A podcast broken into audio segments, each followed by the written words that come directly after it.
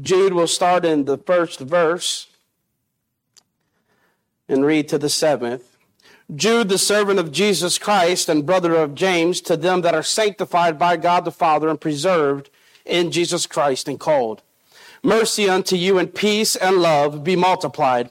Beloved, when I gave all diligence to write unto you of the common salvation, it was needful for me to write unto you and exhort you that you should earnestly contend for the faith that was once delivered unto the saints. For there are certain men crept in unawares who were before of old ordained to this condemnation, ungodly men, turning the grace of our God into lasciviousness and denying the only Lord God and our Lord Jesus Christ. I will therefore put you in remembrance, though ye once knew this, how that the Lord, having saved the people of the, out of the land of Egypt, afterward destroyed them that believed not. And the angels which kept not their first estate, but left their own habit, habitation, he hath reserved in everlasting chains under darkness unto the judgment of the great day. Even as Sodom and Gomorrah and the cities of them in like manner, giving themselves over to fornication and going after strange flesh, are set forth for an example, suffering the vengeance of eternal fire. Let's pray. Our gracious Heavenly Father, Lord, I pray that you'll be with us this evening, Lord, as we continue this study in the book of Jude. Lord, may we see as you have inspired upon Jude to write all those years ago a further explanation to believers that there's no escaping judgment. An explanation even for believers today that the Word of God, this, this coming end time, should spur us to contend for the faith. It should inspire us to preach your word and to stand fast. Lord, I pray that you'll be with us this evening as we focus in on your word. In Jesus' name, amen. Focusing in here this evening on verse number five. I will therefore put you in remembrance, though ye once knew this, how that the Lord saved the people out of the land of Egypt, afterward destroyed them that believed not. You know, when I was growing up, fake I Ds was the thing to have. Everybody wanted a fake I D. You know, when you had a fake I D, it allowed you this opportunity to present yourself as something you were not. But ever so often, you would find yourself in a strange situation that when you was trying to gain access to a place with this fake I D, the person who you were presenting the fake I D to would bust you. And it was embarrassing in many ways. One, they kept the fake I D. Two, the place you were trying to get into, you was not gaining access. Three, everyone who was around you knew that you were a fraud. And so even it is as here in the book of Jude. Jude here in these next three verses that we're going to cover presents to us this experience that even amongst the children of Israel, there were frauds. Even amongst the children of Israel, there were apostates. And even more, he says in verse six, that even amongst the angels. Now, this is hard for us to even wrap our minds around. That even amongst the angels who stood around the throne room of God and praised God and magnified him and lifted his name up. Even amongst the angels, there were apostates. Those who would defect from truth. Those who would be reserved for a judgment until the end of time. Lord willing, we'll cover that next week. And even more, he offers up to us another example. Even as Sodom and Gomorrah, even there, even amongst Sodom and Gomorrah, we know Lot was saved there, but these people who existed in this time, this condemnation that Jude brings down upon Sodom and Gomorrah means they were not absent from knowing truth. They were not absent from knowing the word of God. They were not absent from knowing the things of God. Yet, because they knew the things of God and heeded them not, judgment was brought down upon them. he says here, basically taking us back to the beginning of time, when you think about it with the angels. All the way back to the beginning of time, Jude is bringing to light amongst all those who profess the name of God and profess to be a follower of God, there were fakes amongst the believers. Now, this is hard for us to even understand, but we must understand that God is the only one who can see the heart. God is the only one who knows the heart of man. It's hard to fathom that Jude is even going to say that amongst people in the church, there are those who profess to love God, who profess to have knowledge of God, profess to be delivered by God, may have, because they are involved in a specific house of God, to experience the blessings of God. And yet, Jude says, and they know not God. They are apostates. They are deflectors. They have turned away from the truth that is in God's words. He said that these people, these apostates, they have found themselves bound for judgment. These actions of turning against truth warranted punishment. He moves in on verse six, as I said, pointing out these angels. But here in verse number five, he brings us back to this thought of the Israelites. They were anti-God. It's hard, again, like I said, to understand that people inside of Israel would be anti-God. I mean, think about everything that they had just experienced. Delivered from bondage, crossed the Red Sea, Pharaoh's army drowned. I mean, all the miracles that they were able to stand by and witness. And yet, even amongst those people who were able to experience these miracles, there were people in there who were against God. And so we've seen here in the last several weeks, in verse four, we've seen last week, that, you know, in verse three, he called them the arms. But really in verse four, he tells us why he has called us to arms. Why he's told people to, to man their stations. And he says in verse four that the reason that this should be inspiring us to contend for the truth, because in verse four, he said there were apostates in the church. People who were ungodly, people who were unholy, people who turned the grace of God into lasciviousness. The people who denied the Lord God and the people who denied the Lord Jesus Christ. They were defectors from truth. Even more, he says, these defectors from truth were ordained to this condemnation. And not only were they ordained to this condemnation, but they were ordained to the judgment that was to come. We read that in verses fourteen and fifteen.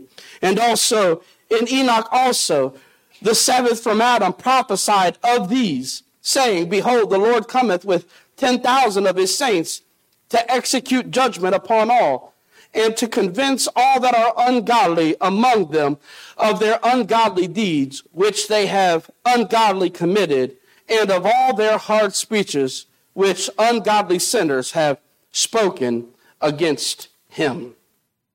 He warned that this judgment would yet soon come upon them. These were people who knew the truth of God's word. I emphasize this. They knew the truth of God's word. It is better to have never heard God's word and stand before God than have heard the truths and the riches of God's word, to hear this saving gospel message and to have turned away from it and stand before God. They, as we said in the end of verse four, they were in love with their own desires. Their desire was to make themselves lord over their own life, focusing though on the Israelites who knew the truth and had turned away from it. God had righteously dealt with them. He says in verse five, I will therefore put you in remembrance, though ye once knew this. He set out to give an example to us here. He said, I will therefore put you in remembrance, though ye once knew this. Remember, Jude is talking to believers, not unbelievers. He's not warning the lost world. He's not reminding those who are unbelievers that of what the Word of God said. He is bringing the Bible, the Word of God, back to believers to refresh their memory. Why is he doing this? You know, when we oftentimes engage in speech today, when we say something and maybe it offends somebody, or we say something that bothers somebody, we say, hey, you know, relax. We're just kidding. It, it was just tongue in cheek. I didn't mean nothing by it. You, we're apologizing for that which we just said. But what Jude is doing here in verse five, he is further emphasizing what he has said in verse four. That these people will receive judgment, that these apostates will be judged by God. And then what he does in verse five, he says, I want to put before you, I want to bring back to your remembrance that what I'm telling you about these apostates being judged, God has already done and God will continue to do. It is by application, bringing um, to the present the truth that he's already presented. He has, has put the pen to the paper that one day God will make this situation right. That as Philippians says, that one day these apostates who deny Christ now, that one day they will confess that Jesus Christ is King of Kings, that one day they will profess that Jesus Christ is the Lord of Lords. And he shows here what the Lord has always brought, the Lord has already brought this judgment upon them. Judgment against sin is not a novelty. It's not something that, you know, hey, you know, I hear what you're saying. It's something that's already happened. And so he says, remember how the Lord first saved Israel out of Egypt and afterward destroyed them that believed not? What a troubling statement.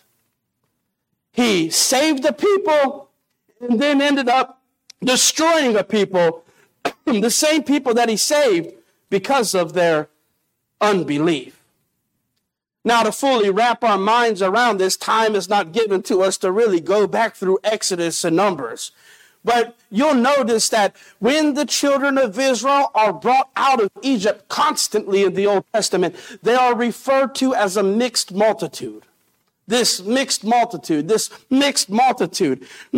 Romans kind of even further emphasizes this, that all Israel was not the Israel of God, meaning that all the people that were inside of Israel were not the true Israel of God. All those in our application would be all those who are in the house of God, all those who are members of the Witten Place Baptist Church. It doesn't mean that they are uh, redeemed by the Lord. It, it doesn't mean that they've truly placed their faith in the Lord. He said, I will put therefore you in remembrance, though, and so to say, you, you already know this. I'm going to say this, and I'm sure that as I say this, you're playing out the whole story in your mind. You've probably read the writings. You, you've read the Torah. You know exactly what I'm speaking about. You, you recognize this story, and you already understand what's going on. But do you really understand? Jude is trying to bring back what exactly is going on. I know that you know the story of how Israel was delivered out. I know you understand what God has done. But do you still remember the fact that God ended up destroying those whom he delivered? I mean, can you imagine the a charm that these apostates had on the, on the people in whom Jude was writing to at this time? That, I mean, can you picture the setting? That these were people in the church, in the house of God, who were denying the truth of God's word, and they're doing it in a public profession. And as they're doing this, they're drawing other believers away with them. And as they're drawing other believers away with them, Jude is sitting here from the outside looking in with great confusion, trying to understand, guys, you who have truly believed in God, those who've truly put their faith in God, don't you really recognize that God has handled this situation in times past? Meaning God has handled the situation in times past where apostates have drawn believers into sin. He's been faithful to it. It almost has the ring of what Paul said to the um to the Gentiles there in Galatia who bewitched you. I mean, imagine what would, I mean, if somebody was to stand up in a church and to begin to deny the truths of God's word. I mean, what did these people have about them? Was it charm? Was it personality? Was it good looks? Was it position in the church? What had brought these people, these apostates, to a place where they had so much sway in the house of God, where the people of God would not say nothing at all? Whatever it was, it seems that Jude's frustration was that they were accepted. They appealed against the word of God, yet It was, it was accepted that they maintained this position that they were against God's word. And he said, after he delivered his people out of Egypt, he destroyed those who believed not. Yet it was allowed to flourish amongst those who believed. And in the end, it costed those who were saved. A distinguishing feature here we can really see in verse four that's being brought to light of an apostate is to know the word of God and not heed it. It's to live unaffected by it. But yet Jude turns them again to the word of God, hoping that they would be moved in fear. He turns the believers again to the word of God and encourages them and urges them not to turn the deaf ear to how God has already handled himself throughout Scripture. It should be the farthest thing from the life of a believer. It should be the furthest thing in our lives that we hear God's word and not are not swayed by it. it. As a matter of fact, you could even emphasize this even further. That in verses five, six, and seven, Jude believes with all of his heart that by bringing these examples of judgment back to the believers, that this thought of God judging sin and them being involved in it would make them quiver to the place where they would go away from it, where they would up and remove themselves from it. But yet it's a struggle even throughout history. When I was reading Genesis, going through Genesis this year, it, it baffles my mind that when you get to the sixteenth verse of the nineteenth chapter, those few words in, those, in that first part of that verse, it says, talking of Lot, and while he yet lingered. And while he lingered, Lot knew that judgment was coming down upon Sodom and Gomorrah. The angels had already came to Lot and said, up, get you out of this place, because the Lord is going to destroy it. And yet, even though Lot knew all of these truths, and even though, so to say, the clouds were forming in the sky before fire and brimstone was going to pour out upon Sodom and Gomorrah for their sin, yet Lot still lingered there. Matter of fact, it would take the angels of the Lord to grab Lot by his arms and basically drag him out of Sodom and Gomorrah. Then destruction fell. Now, I believe this with all my heart, that this is a painting and uh, a portrait for all those who do believe, who that God will, uh, even if we are in our sin, that at the time of the rapture, we will be brought up out of this place before destruction falls upon the wickedness of the earth. But in the same breath, Lot, this saved man, lingered. He lingered in the sin. He lingered in the apostasy.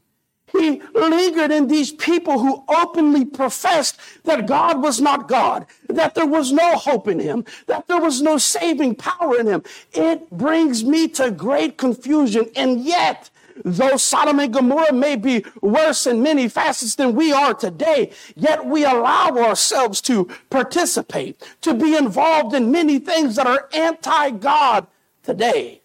And yet when God's word, we'll read it and we study it and we're spurred to let go of the affairs of this life, we refuse to let go. We find ourselves what? Still lingering. So even though it seems strange to us, if we will truly search our own hearts, there's a little bit of Lot in us, even though we don't like it.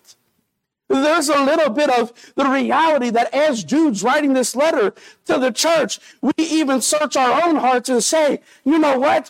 I need this challenge in my own life today. that the things that I might find fancy in today, the things that I might find entertaining today, those things that seem to capture my eye today, in the end, God will judge those people in those things for those sins. We say to ourselves, well, I've tuned that portion out. I don't pay much attention to that. I just try to do this and I try to do that. Yet we, the recognition is Jude's trying to bring you to the place that that which you have involved yourself in will one day be judged before your eyes. And Lot lingered. He lingered. And even here we see these believers lingering. So he says, I will therefore put you in remembrance, though ye once knew this, how that the Lord, uh, having saved the people out of the land of Egypt, afterward destroyed them that believed not. They continued in their sins. Uh, they continued in it. Even Israel did. How can we allow ourselves to get here? I mean, what is the set apart when you read about Lot and then you read about Paul? What's the difference? Well, the difference was when Paul, when you get into Philippians, what he says, for me to, to live is Christ, but me for me to die is gain. The greatest affliction to the Christian soul today is that we think living is gain and dying is lost. We want to seize the moment in this life and live it to our fullest extent. We couldn't imagine going a day early. I want to go, but I don't want to go now. I just want to enjoy this, and I just want to enjoy that. We minimize the reality and the hope in eternity. We think little of that and think much of this life. Paul says, I think little of this life and much of the world that is yet to come. This is the stumbling block that Lot had. He didn't want to leave Sodom and Gomorrah. Why? Because he thought a lot of what was before him. He thought a lot of Sodom and Gomorrah. He thought that this was the prized possession. I don't want to leave here. Look how much fun we've had here. And yet the reality was this life that he was involved in, saturated in, destruction would come upon. How that the Lord, he says, having saved the people out of the land of Egypt, afterward destroyed them that believe not. First he saved them. We love this story, don't we? I mean, when I read these stories to my kids when they were younger, and we talk about how the Lord saved the children of Israel out of Egypt, they don't even want you to tell the story in order before they start blurting out all the different things that happened during this time. We sit back and say to ourselves, wow, after four hundred years of captivity, and this was difficult captivity, this was difficult slavery. I mean, this was abuse far beyond really our understanding. Matter of fact, it was hard to even look upon. The Bible says it was so hard to even look upon that when Moses looked out and seen the way that his brethren was being treated, that he slew the man and buried him in the sand. Then we would soon read that as Moses would read that place, he would find himself in Midian, and then soon would find himself before a burning bush. And God would use Moses to come back and deliver the children of Israel.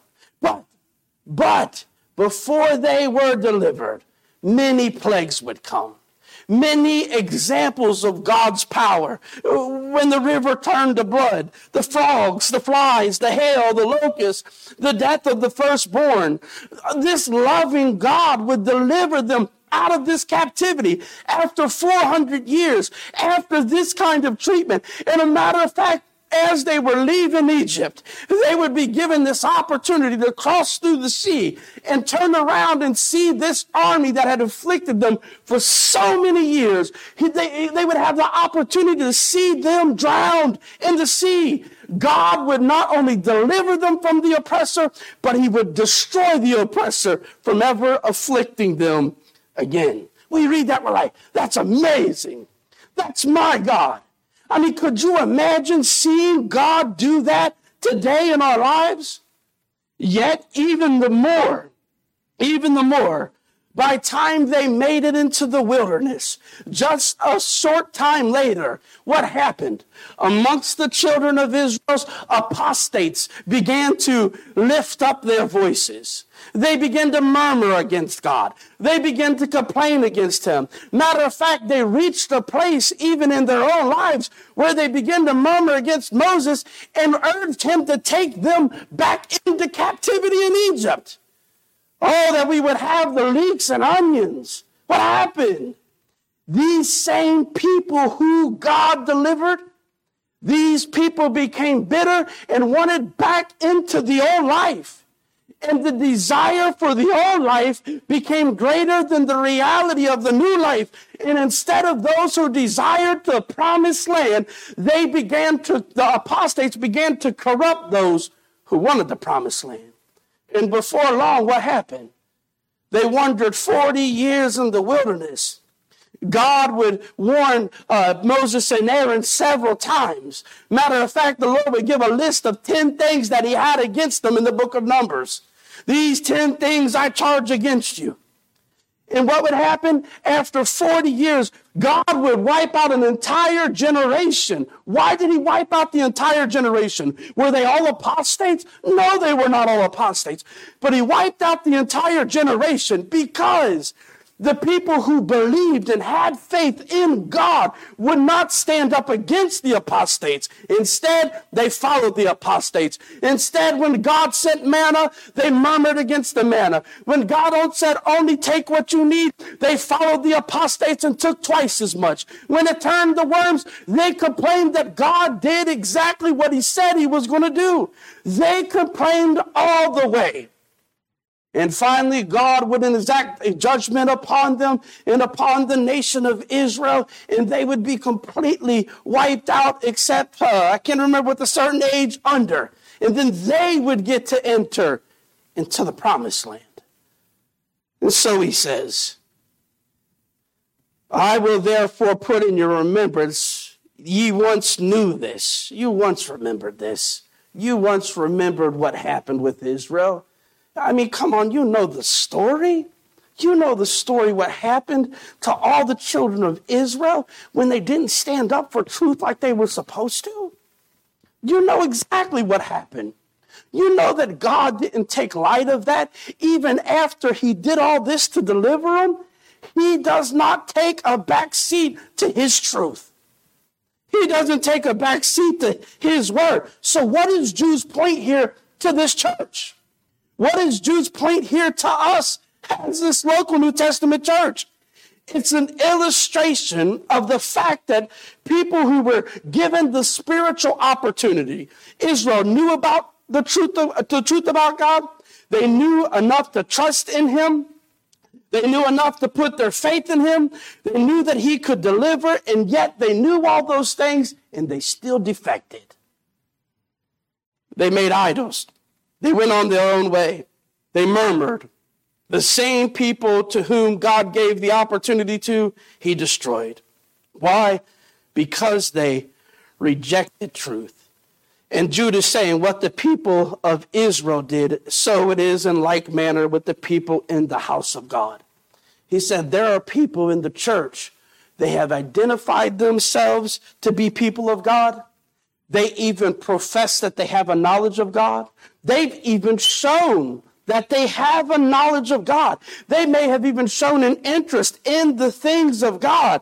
But since they have abandoned their former confessions and profess to be unbelievers and anti-God in their speech, as Israel would come short of entering into the promised land, Jude is saying, so it is for the apostates who are among you. They will come short of entering into the promised land. A terrifying thought, if you ask me. It's a terrifying thought to think that people who are sitting in the pew right next to us may end up in hell. It's a terrifying thought to us, to me especially, that to, to think this thought that people who give a verbal confession are still yet corrupt at heart. They know, they say they know Scripture. They proclaim that they have a different master, and yet they will go to hell in the very pew they sit in. Hebrews chapter three and verses six through twelve says, "But Christ, as a son over his own house, whose house are we? If we hold fast the confidence and the rejoicing of the hope, firm unto the end. Wherefore, as the Holy Spirit saith, today, if we will hear his voice, and harden not your hearts, as in the provocation in the provocation in the day of temptation in the wilderness, when your fathers tempted me, proved me, and saw my works forty years. Wherefore, I was grieved with that generation and said, they do always err in their heart. They have not known my ways. So I swear in my wrath, they shall not enter into my rest. Take heed, brethren, lest there be any of you an evil heart of unbelief in departing from the living God, but exhort one another daily, while it is called today, lest any of you be hardened through the deceitfulness of sin." We oftentimes think about evil as someone who committed murder. We think of someone who robbed as evil, evil act, you know, frustrated today, driving up the road and somebody spray painted the whole front of our family center. Big, bold letters. I say to myself, why? Evil. But the Lord, what he calls here evil, is the heart of unbelief. Not believing that God will do what he says. He says it's evil. He will do exactly what he says. He will judge sin. He will judge the apostates. So what Jude is trying to do in verse five here, he is trying to give a reminder to all those who profess faith in Christ as their Lord and Savior, to be reminded of what God did with Israel. And he says, I will also judge the apostates. But remember what happened when Israel went and threw out the apostates, but instead followed them. They brought judgment down upon themselves also. And so it is for the church. When people stand up and make confessions against the word of God, it is the church's responsibility to act upon that. Lest, not lest God judge them, God will judge them, but lest with them we bring judgment down upon ourselves. This is the urging from Jude to the local New Testament church. Stand, contend for the faith. And if you choose not to contend for the faith, be of the remembrance of this, something you already know. But put this back at the front of your mind while you're refusing to stand for truth. God will judge them. But in the same breath, he'll judge you also. Let's pray. Our gracious Heavenly Father, Lord, we give thanks to you, Lord, for what you've done, Lord. I, I thank you for this opportunity to work through the book of Jude, Lord, and as we dive into this and get a greater understanding of your word, Lord. I pray for those who, um, before services, Lord, were lifted up, request of those who are ill, Lord, those who are battling cancer, those who've just come through surgery, Lord. Uh, Lord, I pray that um, you'll strengthen our minds, our hearts, and give us wisdom, Lord, as we interact with these people whom we've lifted up before you this evening, that you'll give us a mind to reach people for you, that we'll show people this hope and this faith and this uh, excitement that we have in you. Lord, I give thanks to you for all that you've done, Lord. Draw us nigh to you in Jesus' name. Amen.